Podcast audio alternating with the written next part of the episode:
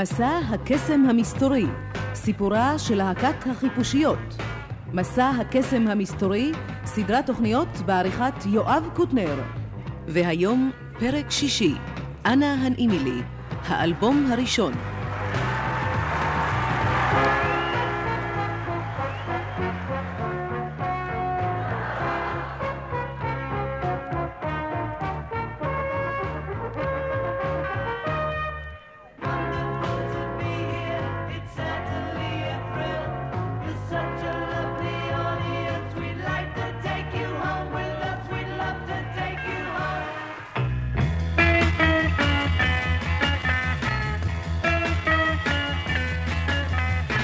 שלום לכם. אנחנו בתחילת שנת 1963.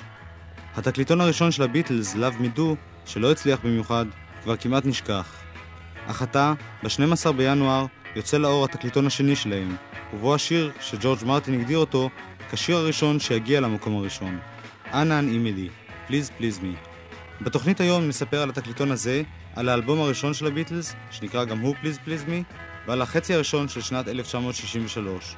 אך קודם כל, התקליטון ההיסטורי הזה, Please Please Me, השיר הראשון של הביטלס שמגיע למקום הראשון במצעד הבריטי.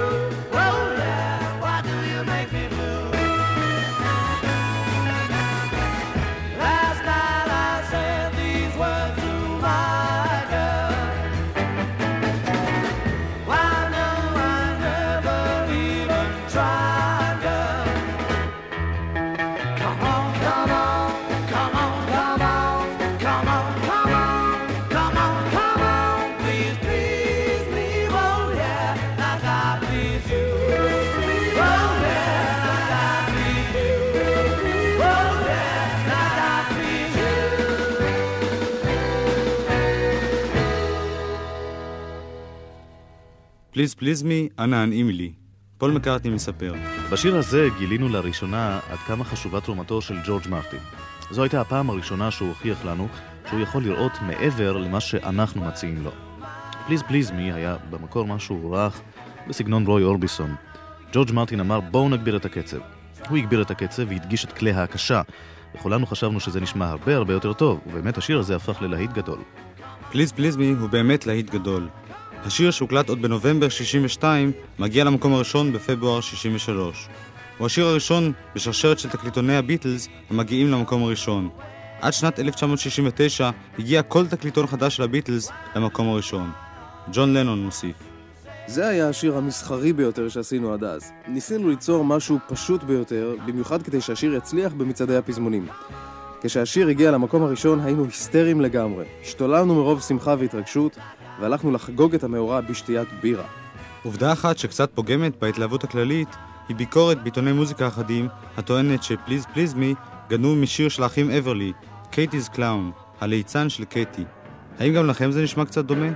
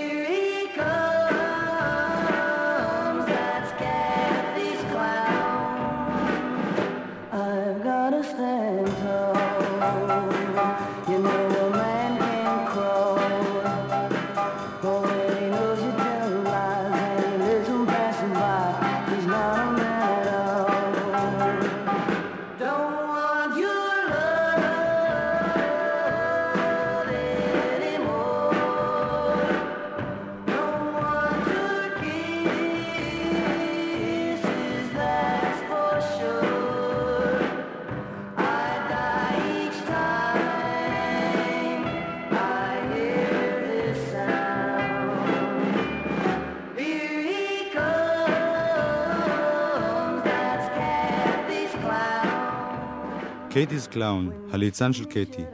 צידו השני של השיר Please Please Me הוא שיר נוסף שכתבו לנון ומקארטני בצעירותם.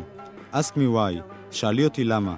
ושימו לב, המהפוכית שתשמעו בשיר הזה הושתלה לתוך השיר מספר ימים לאחר ההקלטה המקורית בה הוקלטו הכלים והקולות.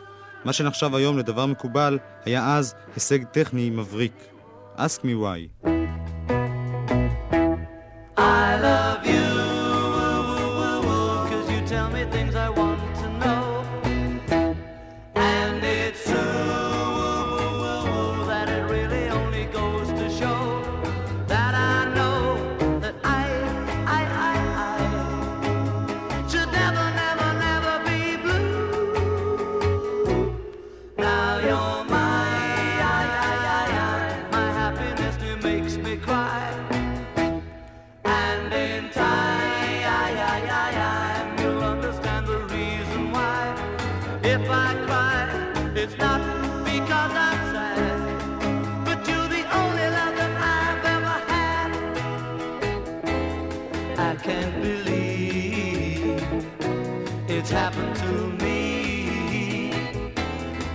Can conceive of any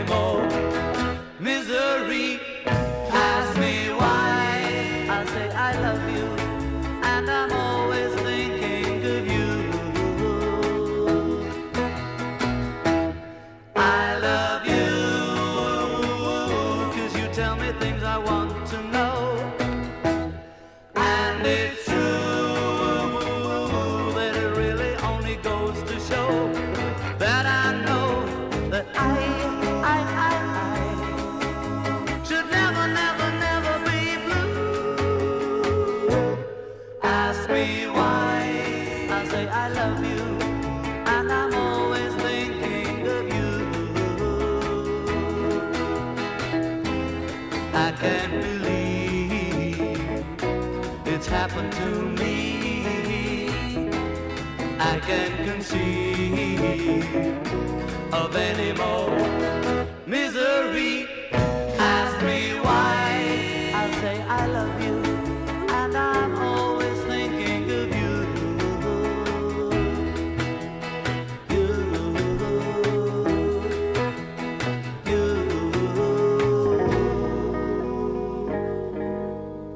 Ask me why שאלי אותי למה, התקליטון הראשון של הביטלס. בעיתוני המוזיקה, ובעיקר בליברפול, הביטלס הם הנושא המדובר ביותר, אך העיתונות הרגילה בבריטניה מתעלמת מהם לחלוטין. קשה לממסד הבריטי לחוש בתופעה המוזיקלית-חברתית הנוצרת ממש מתחת לאפו. אחד העיתונאים הראשונים שכתבו על הביטלס, המצאת התקליטון "Please Please Me", סיפר לאחר מכן. בריין אפשטיין הקיש על דלת משרדי בלונדון ואמר בקולו החרישי נאמר לי שאולי תסכים לפגוש להקה חדשה, החיפושיות. אני חושב שהם משהו מיוחד. החיפושיות? שאלתי. איזה מין שם לא מוצלח? ביקשתי מהם להיכנס, ופול, שתמיד היה איש יחסי הציבור, ערך את ההיכרויות בינינו. ג'ורג' היה מתוח וחייך בעצבנות. רינגו דשדש ברגליו, וג'ון סיפר על תקליטם הראשון, לאו מידו, וניסה למצוא חן בעיניי.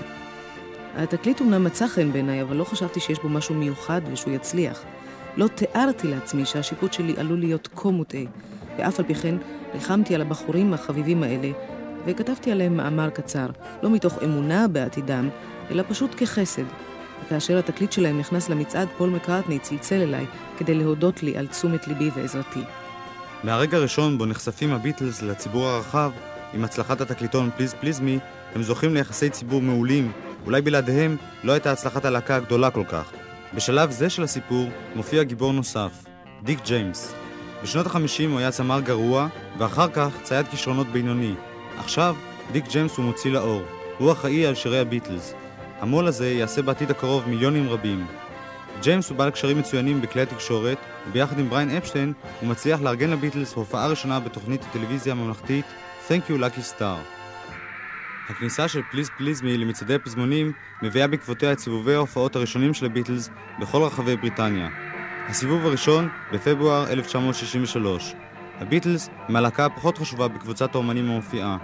במקום הראשון ברשימה, מי שהייתה ילדת פלא, הלן שפירו. באחת הערים, בסיבוב ההופעות הזה עם הלן שפירו, מעיפים את הביטלס ממסעדה כיוון שהם נכנסים לאכול כשהם לבושים במעילי אור. ג'ון לנון זוכר את התקופה ההיא כנהדרת. זו הייתה תקופה נהדרת. היינו כמו מלכי הג'ונגל אז. היינו חברים טובים מאוד של האבנים המתגלגלות. אני לא יודע איך האחרים הרגישו, אבל אני ביליתי המון זמן עם בריאן ג'ונס ומיק ג'אגר. אני ממש הערצתי אותם. אהבתי אותם מרגע שראיתי אותם.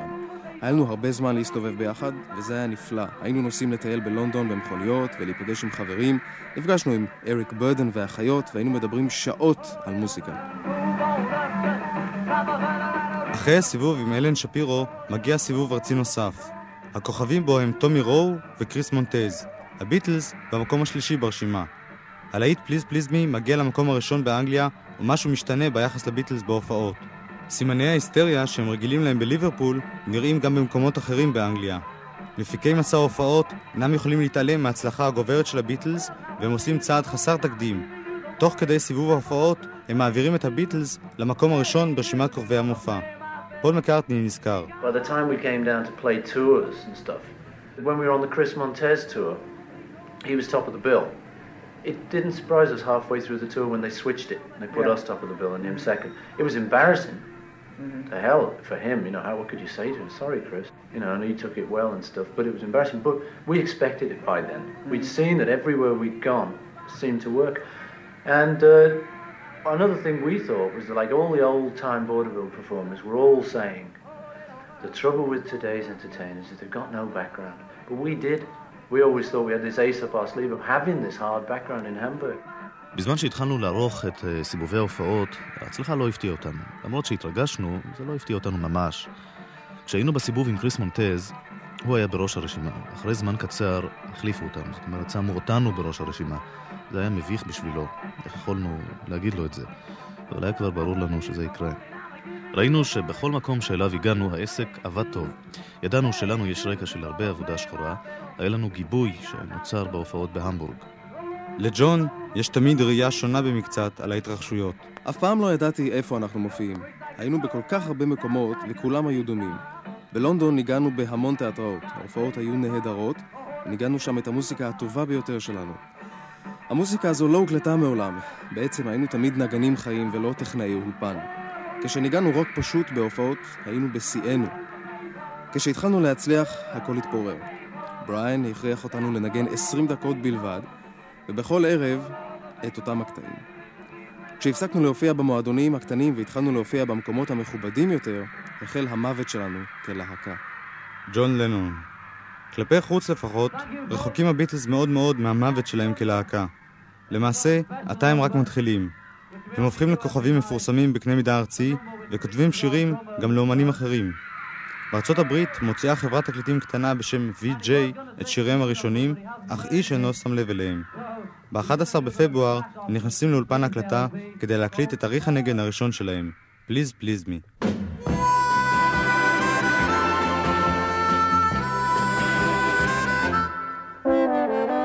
כאן המקום להכיר קצת טוב יותר את האיש האחראי יותר מכל אדם אחר לצליל של החיפושיות, ג'ורג' מרטין.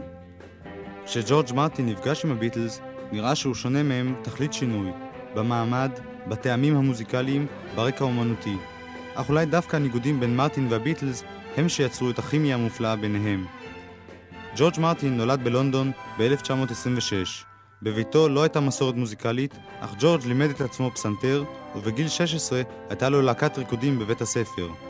אחרי שהשתחרר משירותו הצבאי, למד ג'ורג' מוזיקה ברצינות רבה ובאופן מסודר. הוא עשה זאת במשך שנים אחדות. הכלים העיקריים שלו היו פסנתר ואבוב.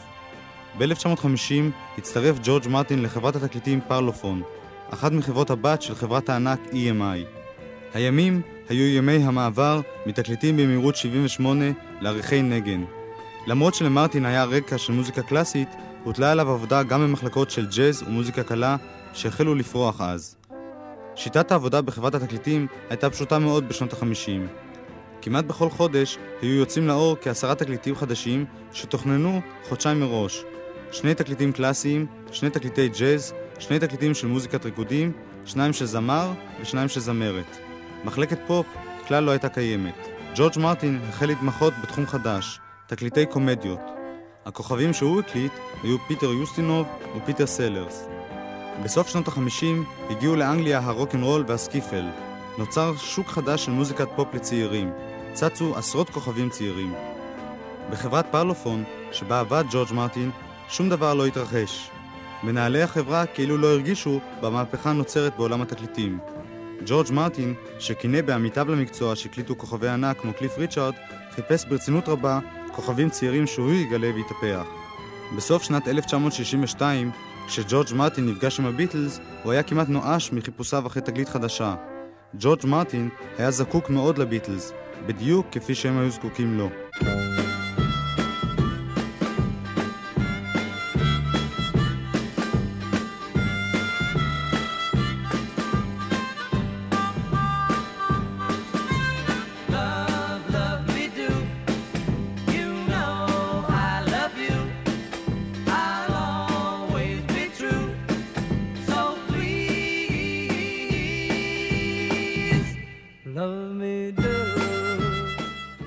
Do, אנחנו שומעים את הביצוע המופיע באלבום Please Please Me. הביצוע הזה שונה מהביצוע בתקליטון אותו שמענו. כאן רינגו מנגן רק בטמבורין, ואלן וייט, נגן האולפן, מנגן בתופים. ג'ורג' מרטין מספר. אחרי הצלחת התקליטון Please Please Me, הבנתי שאנחנו צריכים לפעול במהירות כדי להוציא אלבום לשוק ולהתבסס על הצלחת השיר הזה.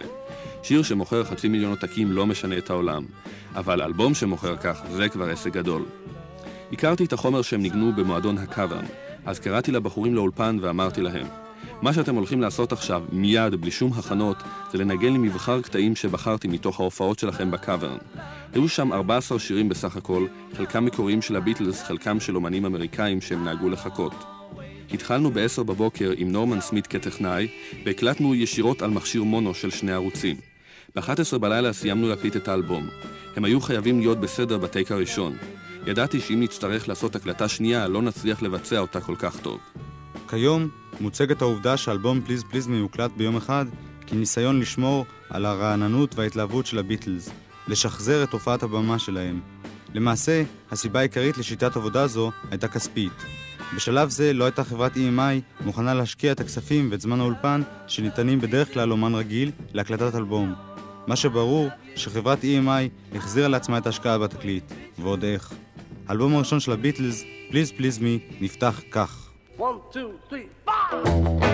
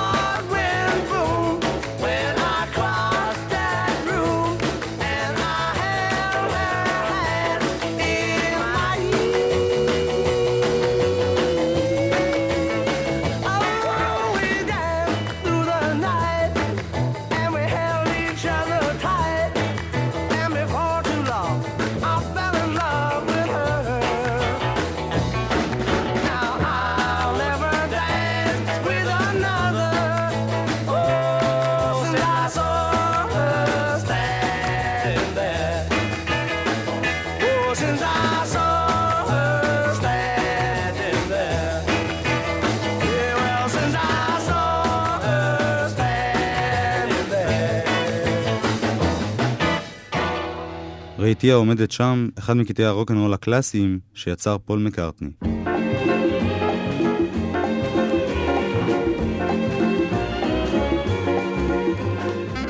אחד המנתחים החשובים ביותר של מוזיקת הביטלס, וילפריד מלרס, כתב על השיר הזה.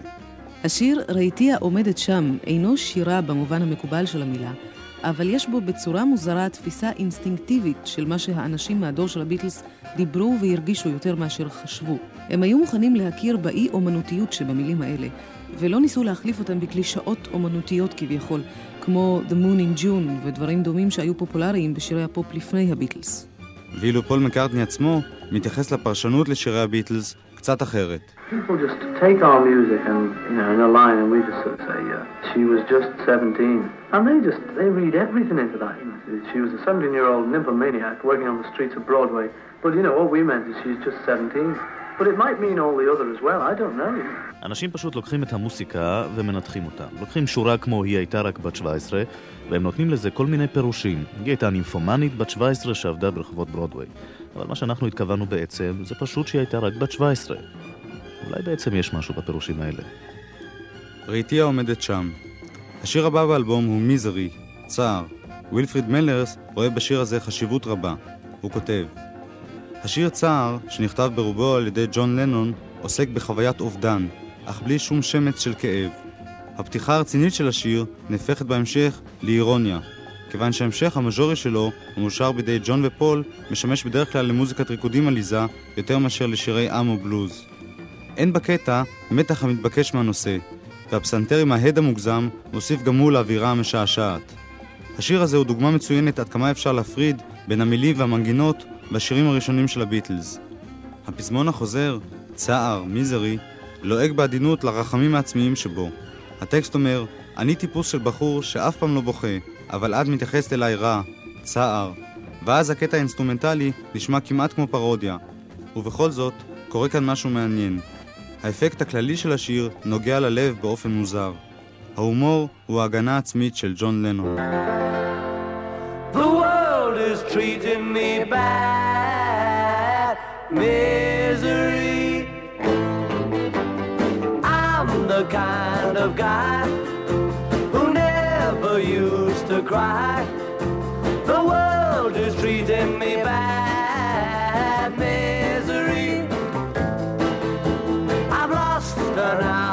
I won't see her no more.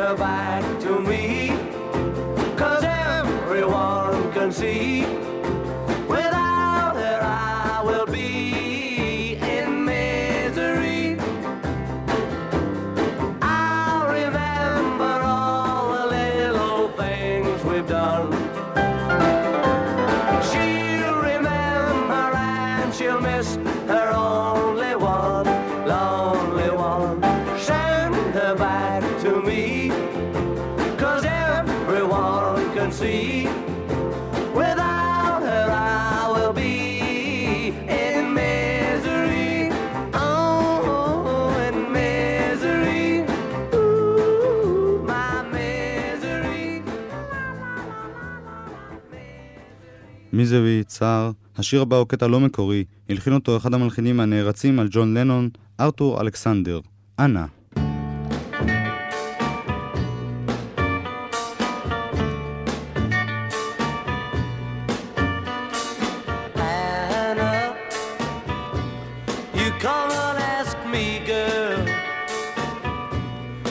Set you free, girl.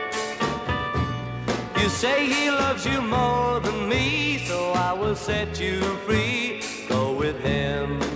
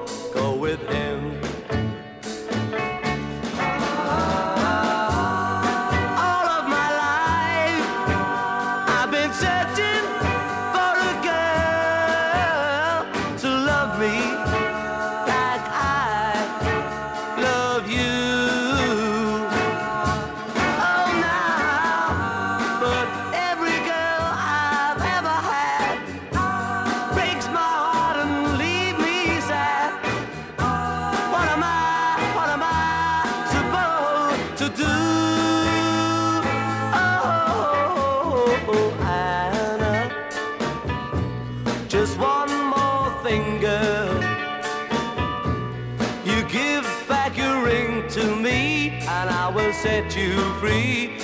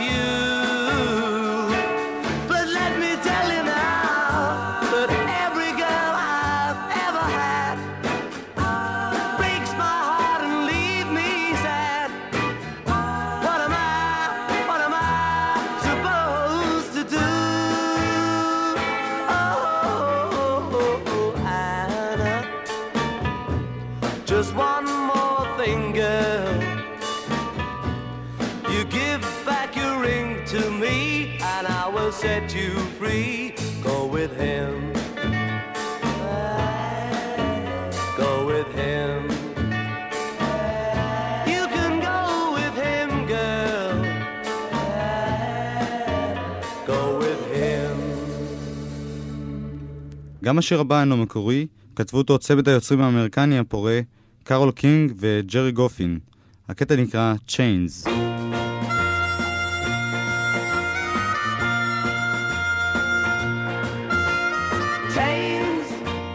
baby's got me locked up in chains, and they ain't the kind that you can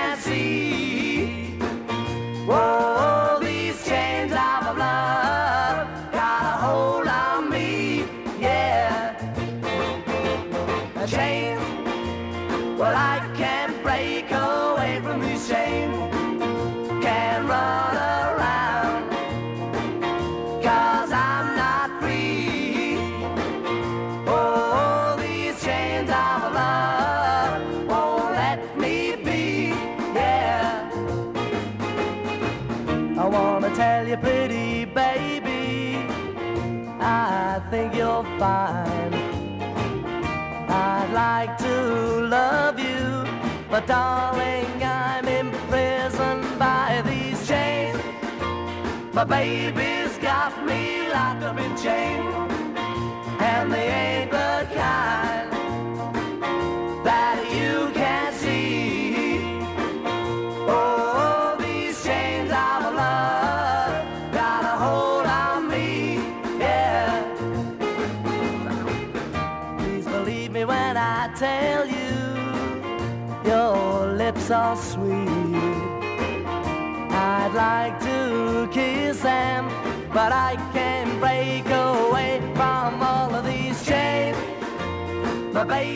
פול מקארטני מספר על המוזיקה שהשפיעה עליו באותה תקופה ועל נגינת הבאס שלו. By then, anyway, bass was coming up to the fore in mixes. As you listen to early Beatle mixes, and the bass and the bass drum aren't there. We were starting to take over ourselves, and bass was coming to the fore anyway, so I had to do something with it when it was getting in the fore. I was listening to a lot of kind of uh, Motowns and Marvin Gaye and Stax and stuff, which were putting some nice little bass lines in. בתקליטים הראשונים של הביטלס לא תשמע בכלל בס או תופים. אנחנו התחלנו בתקופה שהבס עבר קדימה, ואז הייתי צריך לעשות משהו איתו כשהוא היה חשוב יותר. האזנתי להרבה מוזיקה כושית, של מוטאון ומרווין גיי, חברת סטאקס, שבהם היה תפקיד חשוב ונחמד לבס. My baby's got me locked up in chains,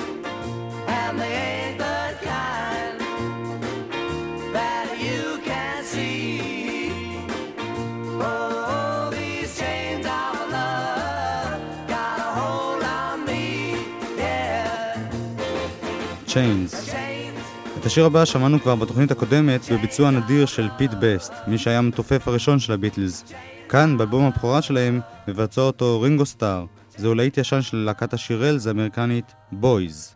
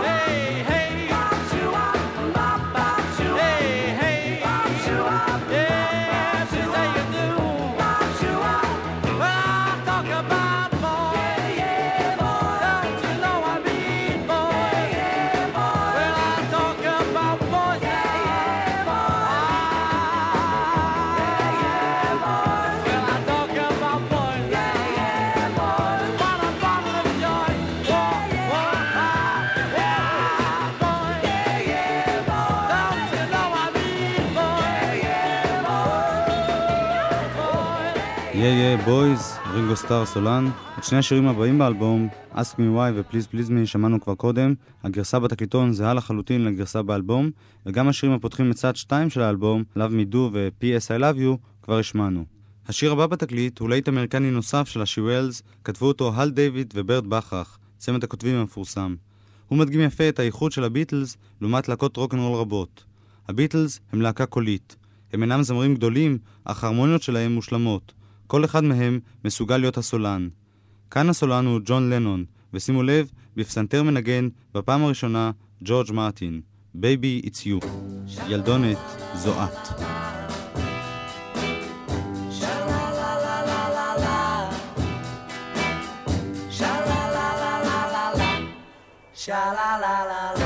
It's not the way you smile that touched my heart.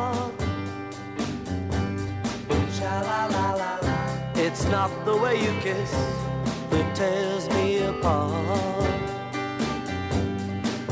Oh, many, many, many nights go by. I sit alone at home and I cry over you. What can I do?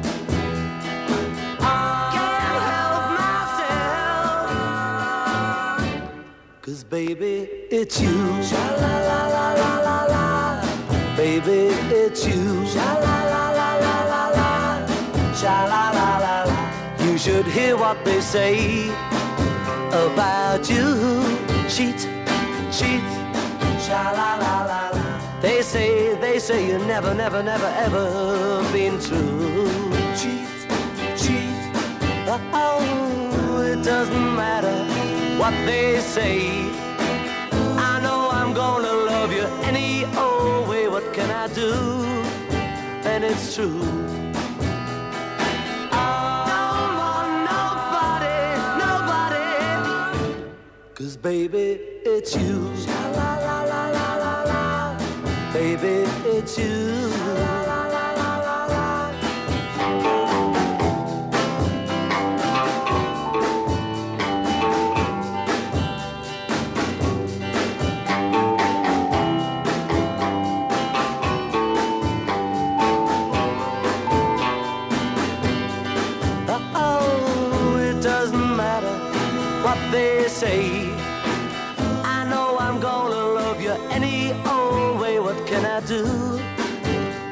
True? Don't want nobody, nobody. Cause baby, it's you. ילדונת זו את. ושוב השיר מקורי של ג'ון לנון, Do you want to know a secret? אם את רוצה לשמוע סוד. באחד הראיונות האחרונים שלו, מספר ג'ון על השיר הזה. הרעיון לשיר הזה בא לי ממשהו שאימא שלי הייתה שר לי כשהייתי בן שנה או שנתיים, והיא עדיין גרה איתי. זה היה קטע משיר בסרט של וולט דיסני.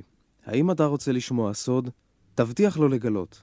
אתה עומד ליד באר המשאלות. אז עם השיר הזה בראש שלי כתבתי את השיר ונתתי אותו לג'ורג' שישיר אותו. חשבתי שזה יהיה כלי טוב בשבילו להתקדם, בגלל שבשיר היו רק שלושה תווים, וג'ורג' לא היה הזמר הכי טוב בעולם. הוא השתפר מאוד מאז, אבל באותם ימים היכולת שלו הייתה מוגבלת ביותר. נתתי לו את השיר אז כדי uh, לשתף אותו בפעילות שלנו.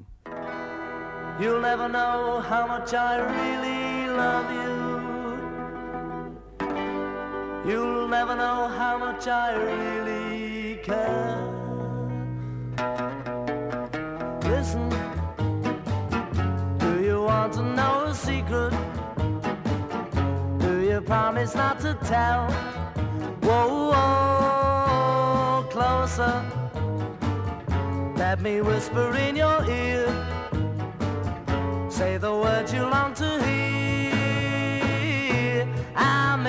With you. Ooh, listen. Do you want to know a secret? Do you promise not to tell? Whoa, whoa, closer. Let me whisper in your ear. Say the words you long to hear.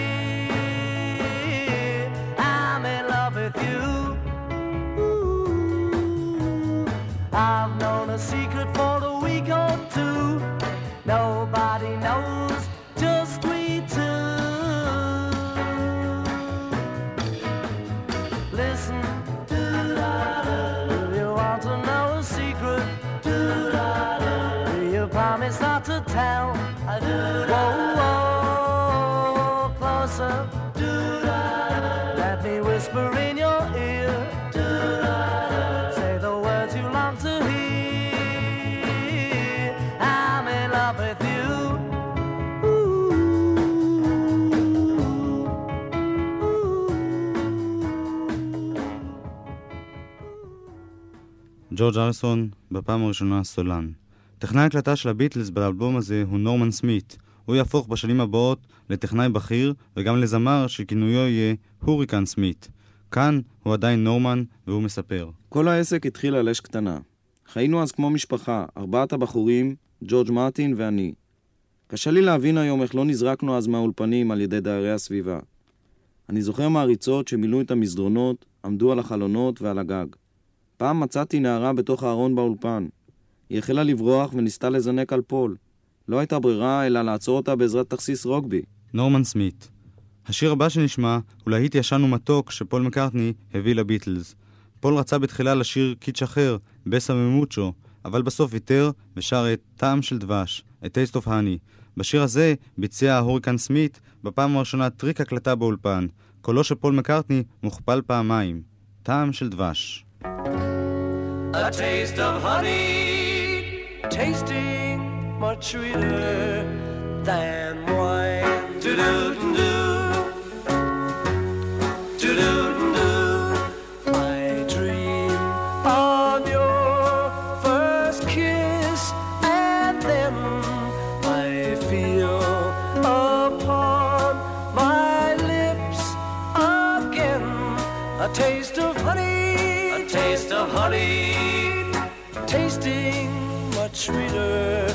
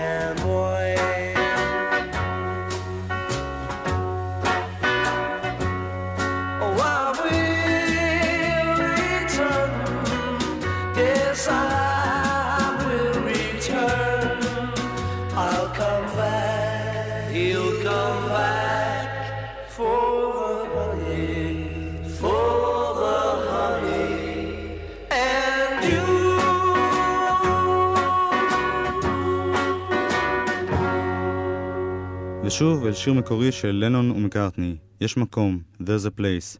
גם מהשיר הזה, למרות פשטותו, אפשר ללמוד הרבה על סוד קסם השירים הראשונים של הביטלס. יש כאן הרמוניות קוליות נהדרות של ג'ון ופול, מנגינה יפה, אך העיקר המקצב, הביט.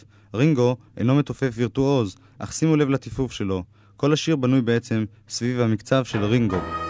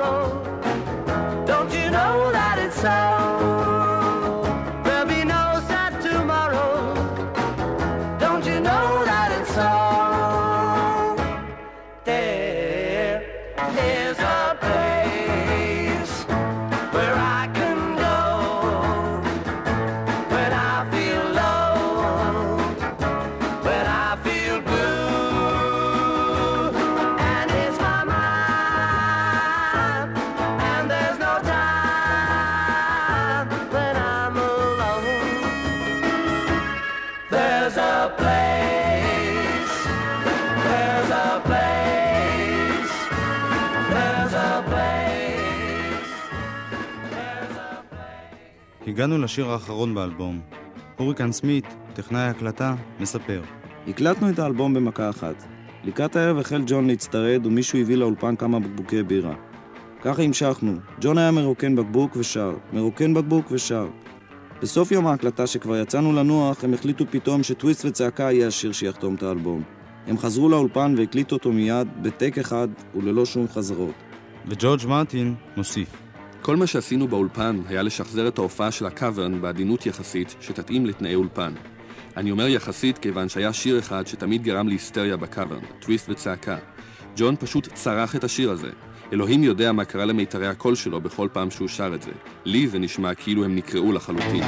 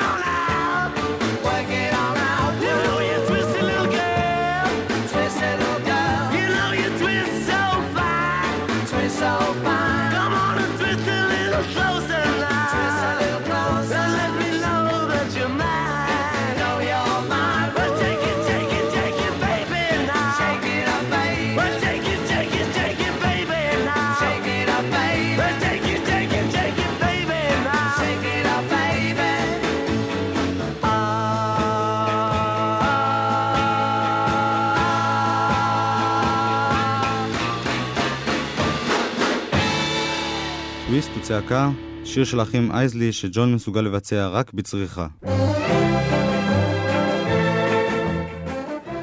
עד כאן אלבום הבכורה של הביטלס, פליז פליז מי, שהוקלט ב-11 בפברואר 1963 ויצא לאור בסוף מרץ אותה שנה. ואגב, בתוכנית היום ובתוכניות הבאות אנו מתייחסים להדפסות האנגליות המקוריות של האלבומים. בארצות הברית היו הדפסות התקליטים שונות בשנים הראשונות. בתקופה בה אנו נמצאים עתה, החצי הראשון של שנת 63, לא ניתנה איזושהי תשומת לב לביטלס בארצות הברית. באנגליה המצב מתחיל להשתנות. אחרי הוצאת Please Please Me מופיעות כתבות בעיתונות הבריטית שמתייחסות לביטלס ברצינות יחסית.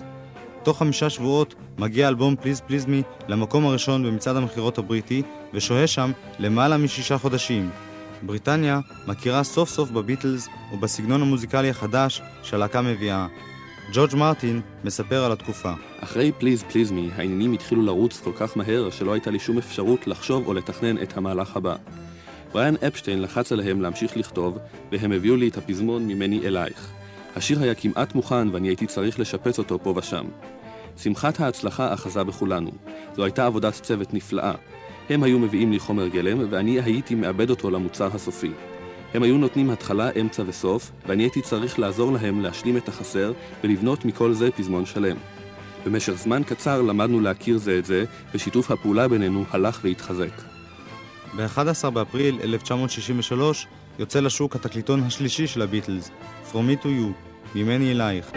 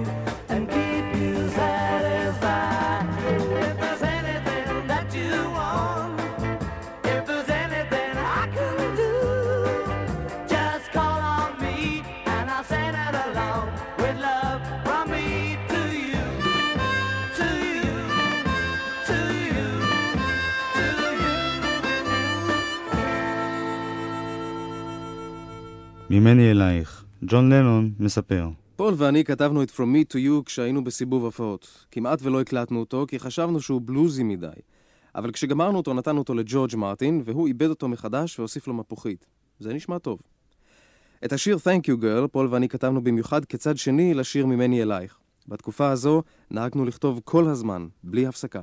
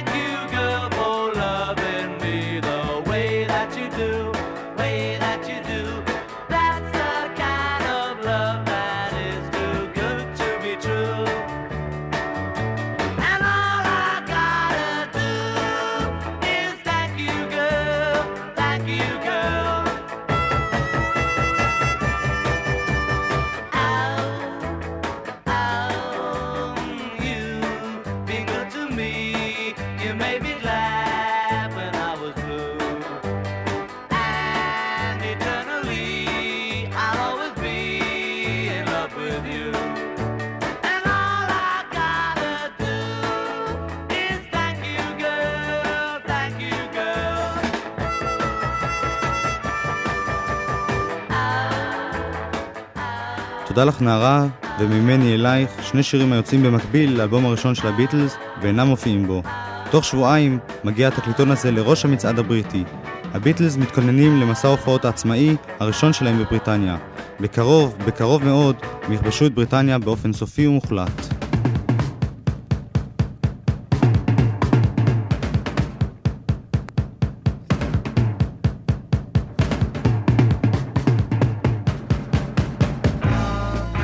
מסע הקסם המסתורי, סיפורה של להקת החיפושיות, סדרת תוכניות בעריכת יואב קוטנר, שותף בעריכה עודד היילברונר, הקליט דורון זאב. בתוכנית הבאה, רפרפת מחומר צהוב, הקלטות רדיו נדירות משנת 1963.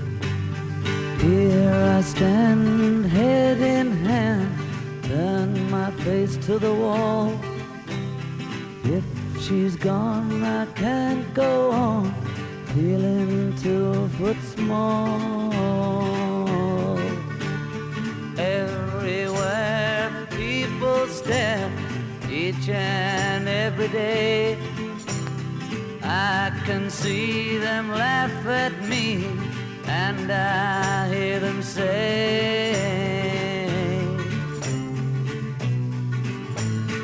Hey, you've got to hide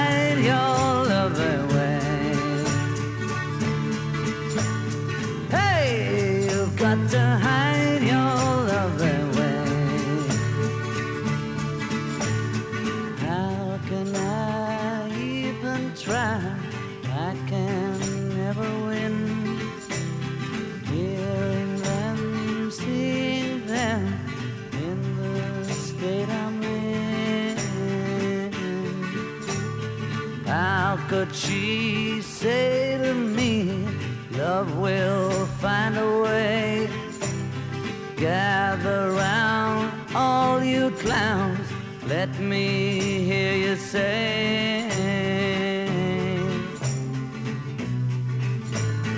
Hey, you've got to hide your love away. Hey, you've got to hide